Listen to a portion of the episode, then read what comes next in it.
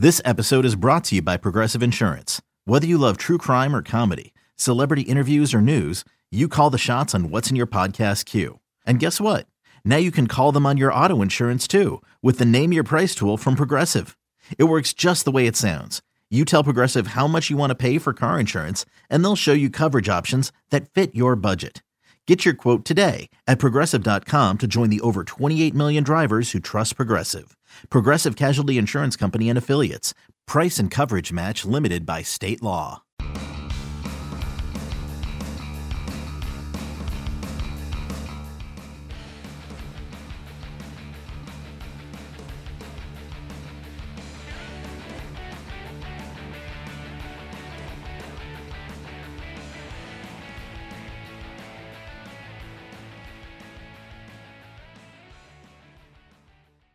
Hey everyone, and welcome into another Pipeline podcast. Tim McMaster here along with Jonathan Mayo and Darren Sutton as we bring you our annual National High School Invitational edition of this podcast. We are here in Cary, North Carolina, the U S A Baseball National Training Complex, and we are looking out over beautiful Coleman Field here, getting ready for semifinal action on Friday afternoon. First of all, Darren, welcome to the podcast. I believe your first time on the Pipeline podcast. I'm really excited. I will go through the rookie hazing. I know that's part of it. I am uh, honored to be in here offering my at least thirty-five cent opinion.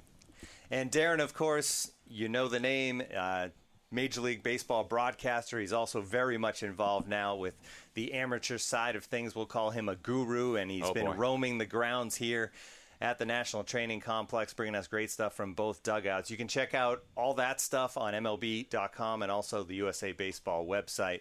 Um, we're going to get into some of the exciting guys that we've seen this week. Now, some of these guys are headed towards a draft day and a high draft pick. Some of these guys are not. Some of these guys are still trying to find a college to go to, but they've still been exciting this week for sure. But I wanted to start with day one action and kind of that prime pitching matchup we had. It was Hans Kraus and Jacob Heatherly.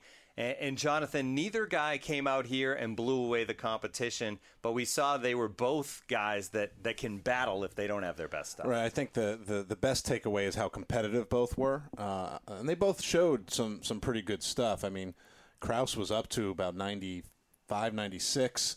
Uh, at times, he showed a really good breaking ball. Uh, he also showed that he has a lot of trouble commanding that breaking ball. Uh, and those are the you know the, the two things that stood out with him. I actually talked to a scouting director who was watching him and said that you know he doesn't really know what to make of him. And as much as we enjoyed the personality and some of the antics and things like that, I don't know that scouts particularly care for that. Uh, they think it's a little too much, especially because he wasn't dominating. You know, if he's landing everything for strikes and he's just mowing them down, that's one thing. You know, so uh, you know that that's one you know a thing that I think people are going to have to watch to wait and see. There's a, long been some concern about the effort in his delivery. Now, his stuff, his pure stuff and his arm strength uh, is going to interest a lot of teams. You know, on the flip side, you know, Heatherly was up to ninety-two, ninety-three and, and uncharacteristically struggled with his command. This is a guy who usually puts the ball where he wants to. He's got a really good four-pitch mix, uh, and he just could not get in any kind of rhythm. And Tim, you remember during our broadcast, I kept saying, well, maybe this is the inning that he's going to have that shutdown inning. And it and it never really happened, but he did keep them in the game, you know, considering that he didn't have premium stuff. You know, he's a lefty who's up to ninety-two, ninety-three. I don't think the one start is going to hurt his draft stock all that much uh, because that kind of stuff from the left side doesn't grow on trees. You know what I think is interesting, too, and I just want to top both of your thoughts because I think they're spot on, um, and it's Hans Kraus. He's kind of...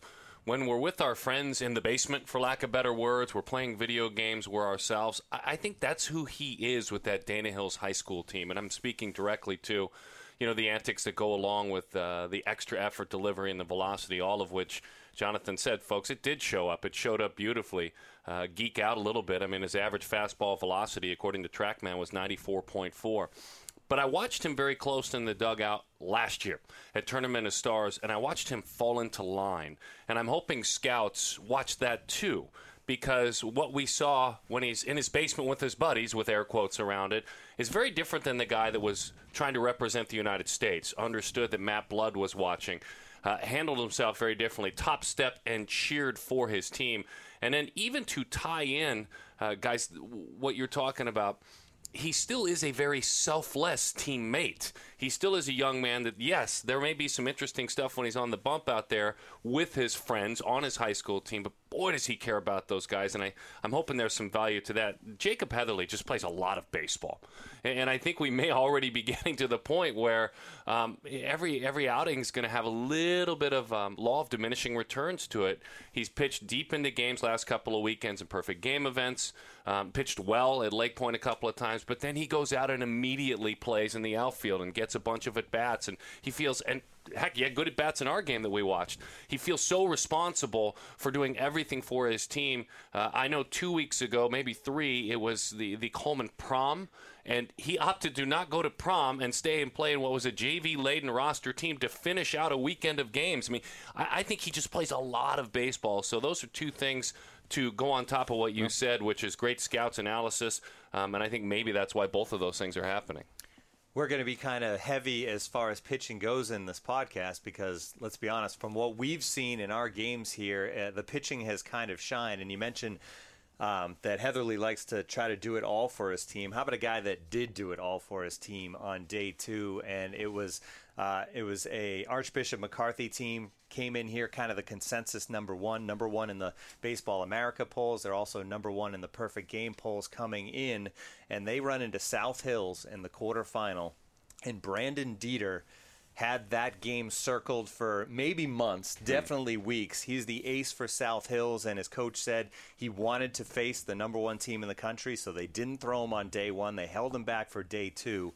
Not only does he go the distance, he allows one run to the number one team in the country. He he basically dominates, but he also dominated at the plate. He drove in a run, he scored a run, he had a couple of hits, and I would think, as far as the games we've seen, when you look at who the M V P so far maybe in this tournament was, it's Brandon Dieter and what he was able to do on both sides of the ball. Yeah, I think so. And start with the fact that he had figured out that there was a good chance that they were going to face Bishop McCarthy in, in that quarterfinal and told his coach that he wanted the ball that game, and then went out and with more quiet composure and intensity than anything else showed uh, an ability to, to mix pitches. He had a great game plan. Uh, his changeup was unbelievable in that game, and he started in those middle innings. He really started to use it, and then showed he had a little fastball left at the end. You know, it looked like he was, you know, maybe he's getting a little tired. Then all of a sudden he had a little bit left in the tank. Uh, you know, at the at the end of the day, he swung the bat well, fielded his position well. You know, I, I don't know what his future is. He's a junior. Uh, you know, so from a draft perspective, we have a, another year. I have a feeling we'll be talking about him quite a bit. He's committed to Stanford, and that's always a a tough commitment. To, you know, any team that's going to be really interested is going to have to take him high or spend a lot of money, is, is my guess. But you know, just from a competitive standpoint, Uh, Stanford's got to be thrilled, uh, either if he's going to be a two-way guy. I mean, I think he's a very talented position player uh, who knows how to pitch. So, and he's got some growing to do. So he he, uh, he has been as impressive as anybody in terms of all facets of the game that we've seen. And that's what's fun about guys. Now, this is the third guy. Kraus kind of uh, masquerades a little bit as a position player right. on occasion, but this is our second, third guy that, that feels like he has to do everything for his team. And Uh, it's fun. That's the difference between, I think, elite travel baseball and high school baseball. That's what makes this tournament fun. And uh, Dieter, you know, to, to go back to some of the numbers, his average fastball, according to TrackMan, was eighty-five point eight. That's respectable. That's yeah. not overwhelming. That's not first-round pick stuff. But with the movement and the life, and you mentioned the changeup, boy, that was that was a fun changeup. Quick visual, too. I mean, um, when he got the last out of the game, when he put that game in the books, just put his head down and quietly walked off the field. Uh, that's how he started his day. That's how he finished his day. Um, you know, this is a guy that maybe is a middle twenty-round pick out of college and just keeps pitching and pitching and, and somehow athletically finds his way up. I don't think at any point he will be a guy that drives you crazy and makes you pick him in the first round. Right. But um, he's a baseball player. I hate saying things like that. That's that's a lazy thing to say. I think he could be it's a, a potential pro. I, I think, there. But you know what? I think that there are times when that gets overused because you talk to scouts and there's like, you know, sometimes it's a compliment and sometimes it's like, well, well I don't know what to say about right him. And in this case it's a compliment. I think it fits for him. You know, it, like if you told him we need you to catch tomorrow, he'd probably go back there and do what he needed to do. Game one he played first, evidently played a really good first base. We didn't see it, it was on the back field. Played a really good first base. He he never played first base before. Their first baseman's hurt, you know, and it, it kind of was what they needed at, at the time. I wonder if he's got more upside potential as a position player. You know, we haven't really seen what that looks like, but uh, you know, that that might be where his future lies when all is said and done. And we saw him play really well defensively yeah. from the pitcher spot. I mean, he handled yes. the bunt exceptionally well, a comebacker he started a double play with, and he looked just comfortable fielding his position uh, at pitcher, and he plays a little shortstop as well. All right, we're going to move on to some other players, but before we do that, we want to take a minute to tell you a little bit about... Let me let me reset that. We'll have them edit that back in the studio. Before we move on to that, we want to take a second to tell you about the StatCast podcast, the show dedicated to the analytics that drive front office decisions in the modern game. It's hosted by Mike Petriello, our good friend, and Matt Myers as well. And this week was their season preview episode, including division winners, predictions, and some StatCast stats to watch for every M L B team this season. You can go download it on iTunes or wherever else you get your podcast by searching for StatCast Podcast or by going to w w w dot statcast podcast dot com. All right, back to the National High School Invitational. And one more pitcher I wanted to talk about, and you talk, you mentioned that, that Dieter's a guy that probably isn't going to end up being a first-round pick or anything like that. The other guy that has wowed us here, maybe won't get drafted at any point because he's still looking for a college program, but boy, did he was he a lot of fun to watch on game two, and that's Darryl Woodall as he pitched his Winder Barrow team into the semifinals of this tournament. The crazy, kind of funky submarine delivery. He's throwing sixty-five, seventy miles per hour, and he beat one of the top teams in the country, six and two-thirds shutout frames. Um, He's a guy that I'm sure people took note of here, not professional scouts maybe, but certainly some college scouts there. Yeah, and he's a guy that uh, real soon probably will be sitting like all of us, taking in the pipeline as a fan. I mean, this is not a, a pro prospect really at any point, and uh, I mean that very respectfully because he's, again, who high school baseball is. There are the Heatherlys of the world and the and the Krauses of the world. And this is true when you get to the lower levels of, of pro baseball. And then there's everybody else. I got to be one of those everybody else fill out the roster guys in pro ball. And, you know, he's who high school baseball is. They don't win games like this. That's what makes this tournament so great. Um, you know, we see a young left-hander for Huntington Beach, a sophomore. Remind me his name. Malone, Mamol, last year, the one that... Uh, Madol. N- Nate Madol. Madol, there we yeah. go. He wins the championship, throwing fifty, you know, and, and obviously I'm I'm exaggerating. Not by but, much. But he, he, he was just a character, you know, going back to what we watched yesterday. And uh, he cared about his team. He was selfless. He had so much fun. I mean, ultimately... If we're going to talk corporate a little bit and big picture and what all of the bosses of this game want is, you know, have fun playing baseball, enjoy it. Well, there's your poster boy right there. You know, make it up as you go along. Have a stuffed animal as your as your good luck charm. Bill. Uh, yeah, Bill. Bill. Be silly with your teammates. Be willing to talk about on our on our live stream. It could have been television for all he knew. Uh, moments before you're going back out.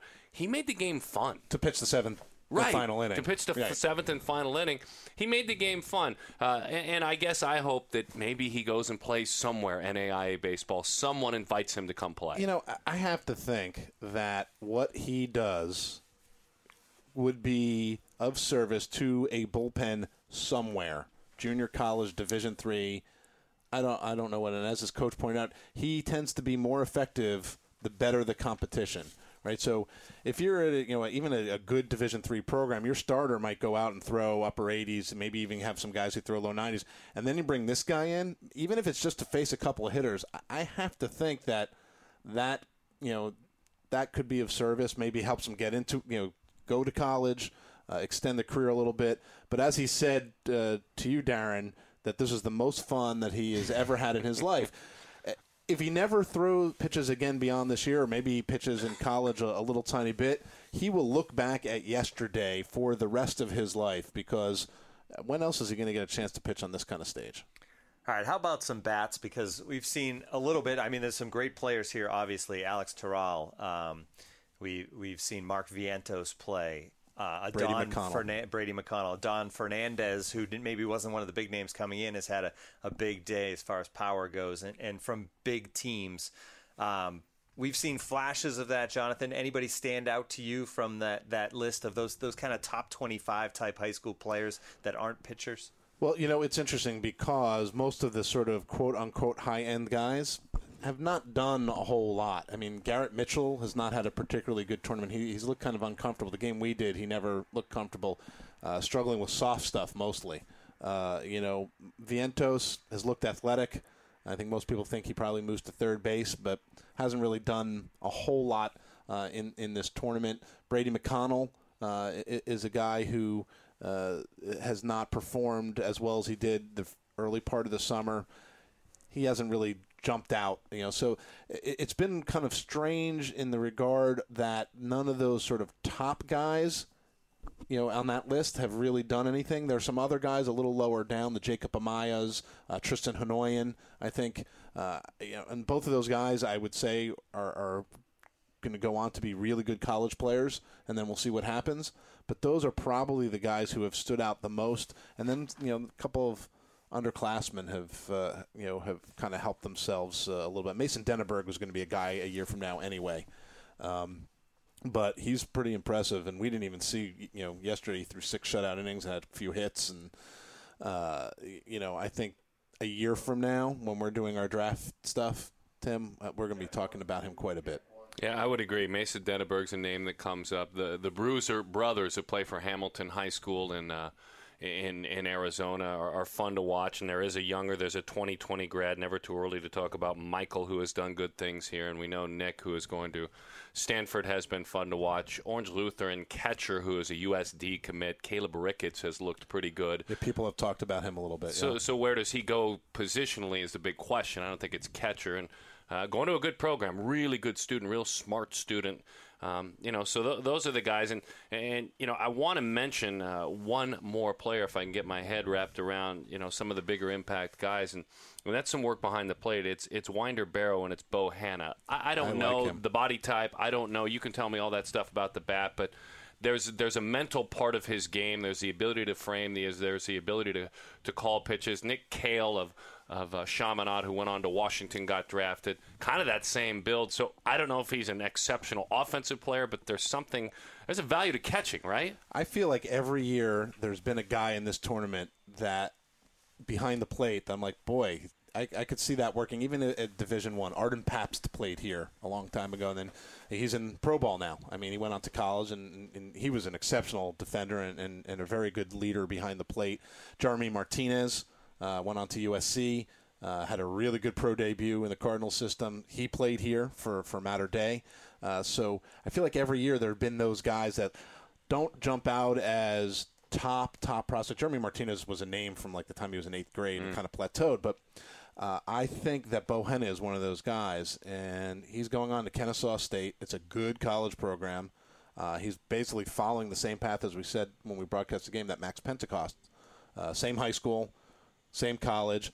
Uh, we'll see. He's not, like, super athletic behind the plate, but he can really catch. He calls his own game. Right. Um, now, it's hard to evaluate his catching skills when he's catching a guy throwing seventy-four. Granted, it was, you know, submarine and it moved, and, and he created the game plan and followed it, you know. So uh, and he swung the bat pretty well. He hit a couple balls really hard. Uh, so I think he'll go on to college, and in three years we'll see. You know, uh, he hasn't gained his man strength yet. You know, he he might fill out in a really good way, and uh, and then we'll be talking about him a little bit more. San Clemente a couple of years ago came here with Colby Allard. He didn't even get to pitch, but I think his catcher, Lucas Herbert, who also called his own pitches, if I remember right, and he ended up kind of skyrocketing. From yeah, he's in the, he's in the Brave system yeah. now. He's uh, struggled with injuries and hasn't really hit yet, uh, but uh, he sort of had a not as high profile, but sort of an Austin Hedges kind of feel to him, just in terms of how good he was behind the plate. All right, one last thought before we end the podcast, and that is California, Florida, Georgia. This always kind of becomes a pride thing for states as well, and every year we end up leaving this thing, and it's California that dominates. Florida came here with five teams this year, California with four. Three of those four are in the semifinals. All the Florida teams are out. In the five-year history of this tournament, nine of the ten finalists have been California teams and four of the five champions. What is it? Because I know the talent is great in Florida as well. Uh, Georgia doesn't have as many teams in this tournament, so it's tougher for them. They have great talent. But for some reason, from a team standpoint, those California teams always end up coming out on top. I'm going to let Darren talk because Darren has a little love affair with Southern California. Well, I'm from there. I'm going to theorize, and this just comes from kind of out of left, right field, whatever, whatever part of the showcase it comes from. It feels like California players, call me crazy if you want, it's been done before. Fly, fly a little bit below the radar in comparison to players around the rest of the country. It seems like the concept of uh, showcase and travel baseball, it is a part of California. You know, Garcia Parra Baseball Group and C B A, there's some S G V who is, uh, you know, really well represented on this South Hills team. But it just doesn't seem to be as extensive. And you can use Danner and Prado as good examples. There's not a deep profile on players like that on the showcase and travel ball circuit. So I think you know more about Archbishop McCarthy. You know more about American Heritage. You really know more about teams from, from Georgia because it's kind of the heartbeat of, of travel ball baseball, especially for the last decade. So I'm going to theorize that a lot of those teams fly a little further below. Uh, they play more high school baseball, some of them, than they do travel baseball. So uh, the team concept maybe is a little bit more important out there. I don't know if it's good or bad. That's just a, a unique theory as to why. There's always been good athletes in California, but there's Texas, Florida, the same thing. Um, that's my my unique theory. Yeah, I, I honestly don't have a, a, an explanation. I'd have to kind of look at the rosters more. I, you know, I, I think that you could probably put together the best players from both states and put them in a showcase setting, and you might come away with more good players from Florida than right. California in right. any given year at any given event. But the, I think that the team part has something to do with it. Uh, those programs are really, really good, uh, and they know how to win, and they know how to win in this tournament. This is, you know, this tournament is is kind of a different animal. Uh, high school teams don't play four days in a row. You need a uh, lot of pitching. You need a lot of pitching, and yeah, I think that's often what it what it comes down to is that maybe they just have deeper pitching staffs, and and uh, and they just invariably every year come up with guys who come up with huge performances in big spots, even if they're not D one prospects or pro prospects. It's a little easier, too, for private school programs, just by the nature of how they're designed and the donors and the support and the way the funds can be moved around to make a choice to come here. More challenging for public school programs and the fundraising that has to go on there. Um, so so it's exciting. Look, I, I have no preference either way. I've had kids go to both, and Um, but but I think it's kind of fun that there's three public school programs that probably had to bust their butts on the funds side to get things together that are here. You know, Orange Lutheran, a very good program, great faith-based school. They're the lone private school. The other three are public schools. I think that's yeah. kind of cool. And the Georgia teams actually end up driving here usually. The California teams obviously have the long trip. They usually arrive the day before or maybe the night before the day before the tournament starts. They got to battle the jet lag. They get through all that. And at this point, with all the past great history they've had here, I think they get here with a swagger. I mean, I think those California teams come here maybe more than the other teams just because of what they've seen happen in the past, expecting to win. All right, we could talk about this tournament for hours, I think, but unfortunately, they well, won't give could. us they won't give us that much time here on the Pipeline Podcast. So we're going to wrap things up. But thanks so much to Darren Sutton for joining us on the podcast this week. Jonathan Mayo. We will be joined again by Jim Callis. Will make his return on the podcast next week. I'm Tim McMaster. Thanks for tuning in.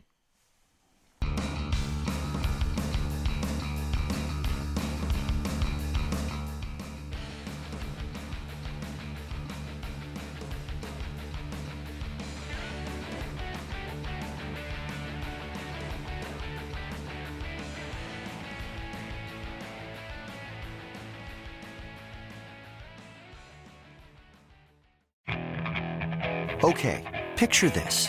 It's Friday afternoon when a thought hits you. I can waste another weekend doing the same old whatever, or I can conquer it. I can hop into my all-new Hyundai Santa Fe and hit the road. Any road. The steeper, the better. Because my all-new Santa Fe is available with H-Track all-wheel drive, so I can hit the trail without a worry in the world. Heck, with three rows and best-in-class rear cargo space, I can pack the whole family in with all our gear. We've got available dual wireless charging for our phones, so we'll never lose touch with civilization, and we won't lose touch with the primordial power of Mother Earth. So which is it? Waste the weekend or do something a little more epic? And conquer it in the all-new Hyundai Santa Fe. Visit Hyundai U S A dot com or call five six two, three one four, four six zero three for more details. Hyundai, there's joy in every journey.